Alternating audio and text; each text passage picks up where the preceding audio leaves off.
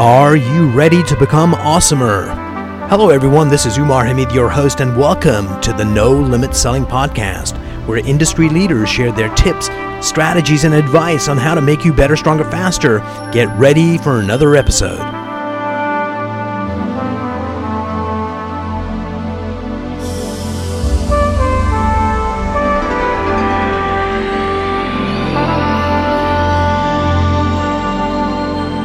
Hello, everyone. Welcome to the show. And today I have the privilege of having Michael Dalis here. He's the head honcho at Drive Sales Consulting. Welcome to the show, Michael. Hey, Umar. So happy to be with you today. So, we're recording this on audio, but we're seeing each other through uh, video. And all behind you, I'm seeing steering wheels from sports cars. So, tell me why the fascination with Drive? Because I love driving too. Uh, just uh, an incredible car geek from uh, childhood, and unfortunately, it continues. I like to think I have it under control, but now just my Matchbox cars have turned into much more expensive cars. Um, and when I was trying to figure out what should I call my consulting firm way back when, um, I love the idea of drive um, and the, the parallel with driving sales. So that's the combination. So, what do you think came first? Was it a feeling of drive, driving to achieve, or the actual car and what we did with it? Pretty sure drive may have come before the automobile. Uh, that, it may have. Yes. But that's a question for Wikipedia. Sales is a challenging business. If things are going really smoothly, pretty much, you know, you've got something that you're an order taker. You just go and say, Would you like? And they say, Yes, I want it. But in complex sales, where there's like large amounts of money being exchanged, risk for companies bringing on new technology or ideas, then that changes the equation. And that's what you do is you help people get teams together that win. So walk me through one of your clients. I'm happy to. And I think your point also resonates with me. Uh, selling, selling is really easy uh, if you don't really think about it. Um, but that doesn't mean you do it effectively.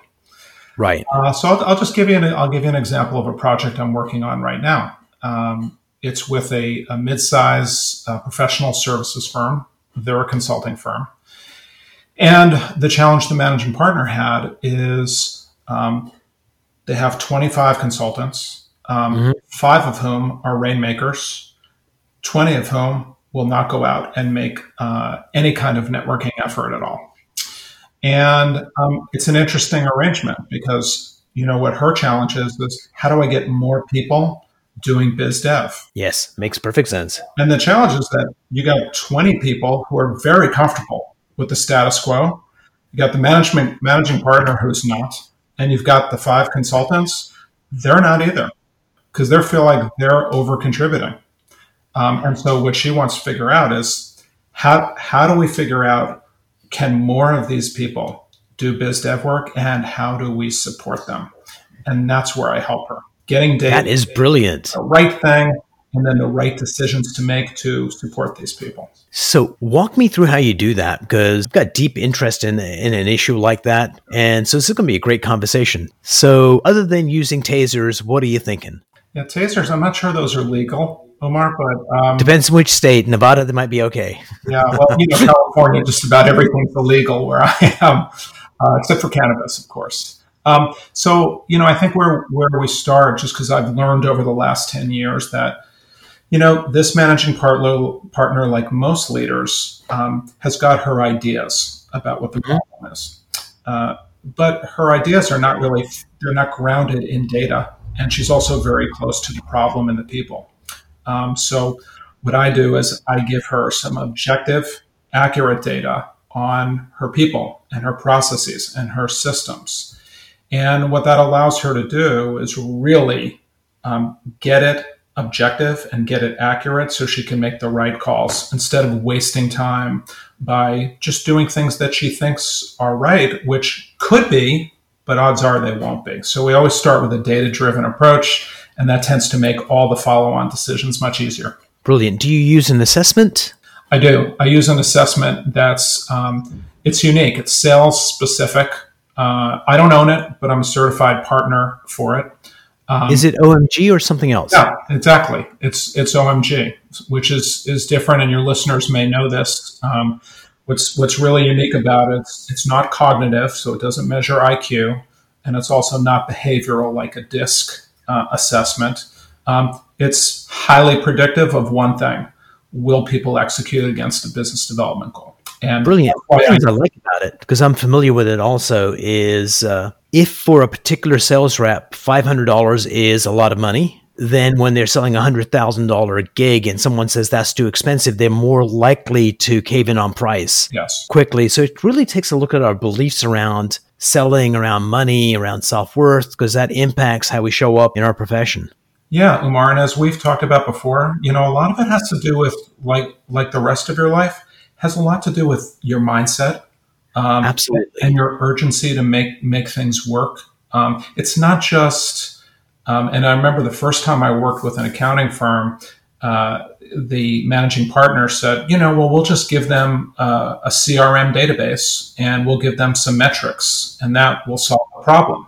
We'll give them the tools that they won't use. Exactly. and, and big shock, that's exactly what happened. You know what's really amazing is so that's my area of expertise very much is you know what's going on there. So a good example is I was working with a client that one part of his psyche knew he could be successful as a salesperson in this area without a doubt. And another part of his psyche was I don't deserve. So the way I figured it out is as I was talking to this person and they're telling me, Hey, Umar, I know I'm going to be great at this. And they're talking in a powerful voice and their right hand is using powerful gestures. It's like they're Italians talk with their hands. And then the tone of voice changes to a weak tone of voice and their left hand comes up. But you know, I really don't have a college education and I think that's going to get in the way. But then their other hand comes up, strong voice again but I know I can do this. And as soon as you see that, you know there's an internal conflict. And I use applied neuroscience to figure out, okay, what's going on and how do we resolve that conflict? So our mindset determines how we show up. And you can give people tools, but you can't get them to use it. Yeah, you know, and the the a similar analogy that I use is, um, you know, uh, Phil Jackson, the very yes. famous uh, coach of the uh, Michael Jordan era Chicago Bulls. He was asked in a recent interview, who was the best athlete that he ever coached. Of course, everybody assumed it was either Michael Jordan or Scottie Pippen. And he yep. shocked most people, myself included, by saying Dennis Rodman, which is interesting. So, Dennis Rodman is the most athletically gifted. I can see that athlete that he ever coached. But if you if you built a team around Dennis Rodman, I doubt that they would win a championship because that was not his priority. Yet, if you take Michael Jordan, he was a winner. Um, and he needed to win. He had that urgent drive to win. And in salespeople, think about the parallel. You know, we have a lot of people definitely good at questioning, good at listening, good at building relationships, but do they want to win? And that's what we need in salespeople. Absolutely. And I think what I find interesting is this, and I'd love to get your thoughts about it, is that we have a financial thermostat that's wired into our psyche from all our experiences around money, self worth, that we think that we are worth, let's say, $150,000 a year and we can climb up to that number pretty easily. And then being salespeople, it's like, yeah, I want to get to $300,000 because, you know, money motivates me, we go. But then they get stuck and they try hard, but they sabotage themselves because their financial thermostat is set that way. A, have you come across that? And B, how did you get someone to kick up the thermostat so they go higher? Well, I think the first thing you've got to figure out, I mean, we all do. I mean, it's just human nature. We all have self limiting beliefs um, so I think if we go back to that the case that we started with with the consulting firm, that's one of the things I try to measure is mindset.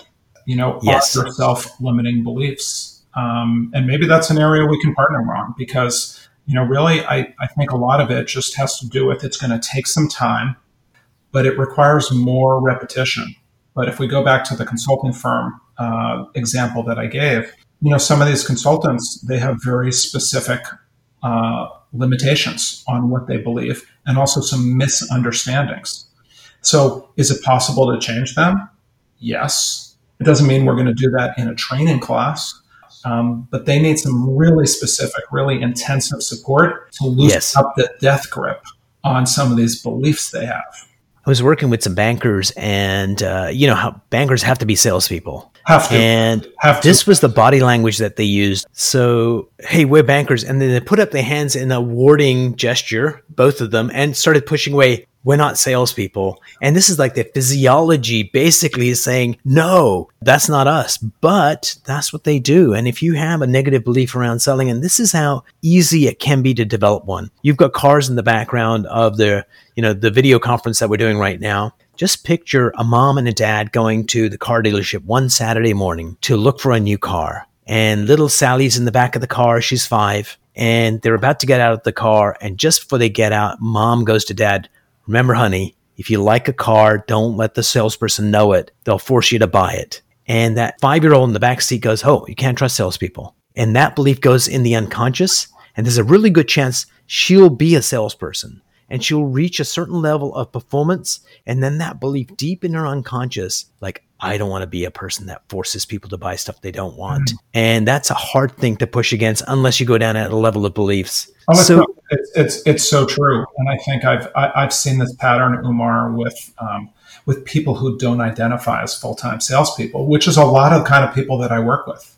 You know, they're, they're consultants, they're accountants, they're lawyers, they're bankers, they're anything but salespeople. And then when you think about it, one of those critical moments where they have to ask a tough question or, or they have to ask for the business, they yep. don't want to be salesy. They don't want to be pushy. So what do they do? They go the exact opposite direction. And there's a lot. I probably don't want to get this right now. I understand. Yeah, and they and there's a lot of room between those two extremes, but they don't see that. Yeah, it's really kind of interesting how three year olds in any country, in any time of history, they know if I want this, this is a dad thing. If I go ask dad in this way, I'm going to get it. Don't ask mom. And for other things, ask mom, don't ask dads. So when we are young, we're master salespeople. We have no power, but we control the household. And then somehow along our journey, we lose that super ability. Yeah, I'm not really sure why that is. Uh, I'd also probably argue that kids can be master manipulators and good salespeople are not manipulators. No, but I look at it more those kids being fearless, knowing what they want, mm. and knowing, okay, this is the best way to achieve it. And you may call it manipulation. I call it being strategic. Good. I, I like yours is much more optimistic than mine. One of the areas that people fall into uh, a challenging place is you get a salesperson who is really, really gifted at what they do. Then, of course, you know, management goes, let's screw this up. Let's turn them into a manager. And a lot of times they tend to try and get salespeople to do exactly what they do. Yes. I want to make them in my image. So, how best do you think we should select a manager? And then, how do we guide them to be effective managers? Such an important question. Um, so, I think the first thing is the, the criteria. You've got to have good criteria for any position. And you, th- you got to think about in your company, your organization, what are the criteria for an effective sales manager? And it's not just effective sales performance. Now, that does have some benefit because if you don't really understand clients and you don't understand how to sell effectively, that's going to bleed through in your sales yes. organization. So that's where sales knowledge can be helpful. But I, I think about four major competencies that I look for in a sales manager. They ought to be number one, motivator. Yes. Number two, uh, they should be great at coaching. Number yes. three, they should be great at driving accountability. And number four, they should be great recruiters. And I wouldn't necessarily say that all four of those are equally weighted. Uh, it definitely changes by organization, but those would be the four competencies that I would look at first. And so even if somebody has been successful in one role, that doesn't exempt them from having to satisfy the four criteria of this new role that they're applying for. And if they're weak in one, that's great to know because they can actually uh, offload that to somebody else that might be really good at it. Right. And in large companies, you know, an example would be recruiting. You know, they don't need to be great recruiters because they have an HR business partner and maybe even an internal recruiter. But it's hard to delegate things like accountability and yes. motivating and coaching. So, but to your point, not everybody's going to be perfect in all four of those competencies. But then, you know, we, we've got to work to support them on building up their competencies in wherever they need it for them to be effective in that job. Makes perfect sense. Uh, one of the things I find is a lot of leaders, as well as sales leaders, they have a need to be liked. And sometimes what that does is that they hold off making a decision because they don't want to be the bad guy or they don't hold people as accountable as they should. Oh, we'll give them another couple of months to figure it out. And but that's only human nature as well. And what we need to do is realize that we're doing this for the greater good of the company or the greater good of the team. Because if you allow people to slack off, then you're getting those people that are actually going out there wholeheartedly. After a while, they're going to go, well, I should take the foot off the gas as well. Like, what's the point? Yeah, there's um, that, that's an insidious problem in organizations, and and there's a name for it. Uh, it's called the free rider problem, right? Um, or social loafing um, which means you know people people perceive that they don't have to hustle at some point, and so they don't. And so what happens is that same problem that I talked about with the consulting firm earlier. You've got five people who are pulling their weight, and everybody else are free riders. The insidious part of that is your high performers. At some point, they're going to leave because they're sick of it and and they have, as all high performers do, they'll have many other options. And what's crazy is that if you have a high performer in sales, especially, that according to the American Society of Training and Development, they have a new name now. I don't know what it is, but I saw this report. It's like the cost to replace them is 250% of their annual salary because they've got the relationships with their customers. They know what they're doing to bring someone in the territory, get them up to speed is super expensive. So you can't afford to lose those people. Well, and I, would argue for salespeople, um, the gap is much bigger than that. Um, because if you take, and, and in different companies, the spread is a little bit different, but really the key spread is between what does a high performer produce in terms of new revenue yes. and what does your average or low performer produce. And sometimes that's measured in hundreds of thousands, if not millions of dollars. Absolutely. Uh, oftentimes I talk about, you know, if you take a look at a sales team, there's three groups of players. There's the A players that walk on water, do amazing things. The only problem is not enough of them. Mm-hmm. There are some C players, unfortunately, in a lot of sales organizations that are coasting and should be uh, shown the door. And then you've got a large group of B players that do a good job. And here's the tragic part at least half of those B players have the capacity to step into the A column. And the thing stopping them is what's happening between the ears. Because mm-hmm. you're getting the same training, but something in the mindset gets in the way. Yes. Yeah. And, and I guess that's what you, you're driving companies to get more of those B players to become A players. Yeah, I have I have a number of clients who call that the movable middle. Yes. And and unfortunately, what most managers do, myself included, when I was a sales manager, you and it's it comes from a good place, uh, but we tend to channel all of our energy into the low performers with the well intended but misguided belief that we can turn them around. Um, and it's not that that's a bad thing from a human standpoint, it's a great idea. It's just usually the payoff isn't there. I was doing this interview, uh, hasn't gone live yet on the podcast. There's a gentleman by the name of Andrew Undum. He's a realtor, super successful. And what he's doing is a different model than everybody else that I've seen. He brings people into his company and it's like, do what you want. And some people do well, and then they come to him and say, I want to do better. And then he'll invest in them and tell them what to do to get better. And if they do it, it's a great relationship. If they take the advice and don't use it, then it's like, okay, I'm not spending any more time on you. So it's very much hands off but if you want to be a top performer, he's going to help you. Whereas most of the other team leaders are investing their blood, sweat, tears, money in every single person they bring on board before they uh, prove what they can actually do. And I thought, wow, that's brave to just kind of go, hey, I'll only help the ones that are going to be top producers. Mm-hmm. And if that's not what you want to be, that's okay. Don't stay here. Yeah. Or be a mediocre guy on my team and we're not going to invest time and money. And it's turning out to be a very successful formula for him. Hmm. Yeah, and I, I could see that. Um, I think a lot of it has to do with uh, being clear when you recruit people. Are they people who are self motivated? Or psychologists? That's where the assessment comes in really, really powerfully as a predictive uh, indicator. Yeah. But and I'm, highly, highly predictive, right? It's something like 90 some odd percent. If I remember right, it was like if the assessment says hire this person, there's a 90 some odd percent chance within six months they'll be in the top 50% of your producers. Yeah. So this and what's you know re- researchers generally look for a, a, a, predictive validity. Does a certain behavior that's assessed with a tool does it predict a certain outcome? And Yes. looking for a rule of thumb from zero to one, a 0.7 represents significance. Um, and the, the tool that I use with the help of uh, Dave Kurlan and Objective Management Group is 0.91 in terms of its predictive validity of sales performance. And that's exactly why I use it. What's kind of interesting about Dave is that in some levels he's like a geek, but he's a charming, great communicator. Because you'd kind of see somebody like that would be more like numbers and like, don't talk humans. But he's very uh, effective at what he does Yeah. and very connected to his audience, which is nice. Yeah, yeah. I mean, and mostly he's built uh, for those for those of you in your audience who aren't familiar with it.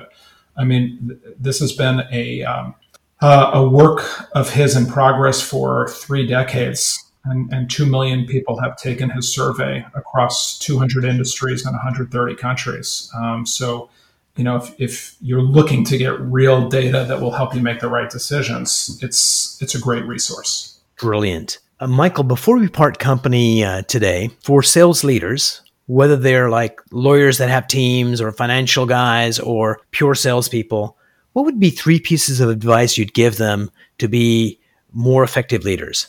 Well, let's see. I, I, I guess I would go with uh, why don't we call them three C's? Uh, number one would be communication.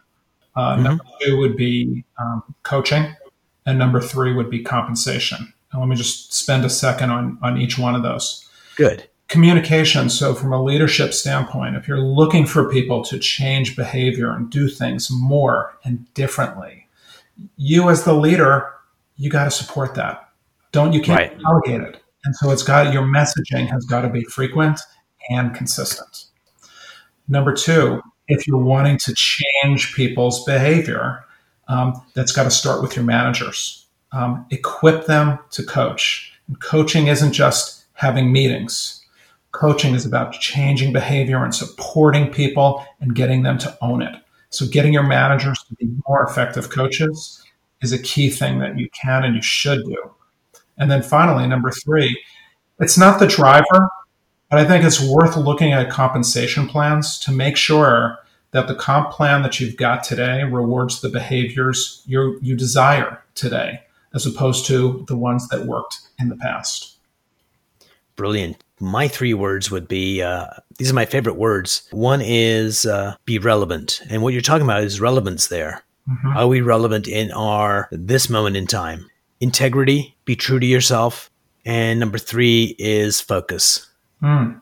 Yeah, love that. And uh, I, I, especially that first one, Umar, really resonates with me um, because a technical expert can be good at what she does.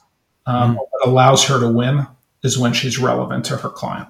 Brilliant. Michael, thank you so much for spending time with me today. I loved the interview and looking forward to our next conversation. Me as well, Umar. Thank you.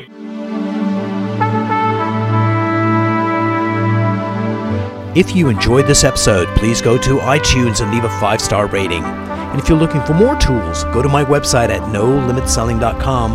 I've got a free mind training course there that's going to teach you some insights from the world of neuro linguistic programming, and that is the fastest way to get better results.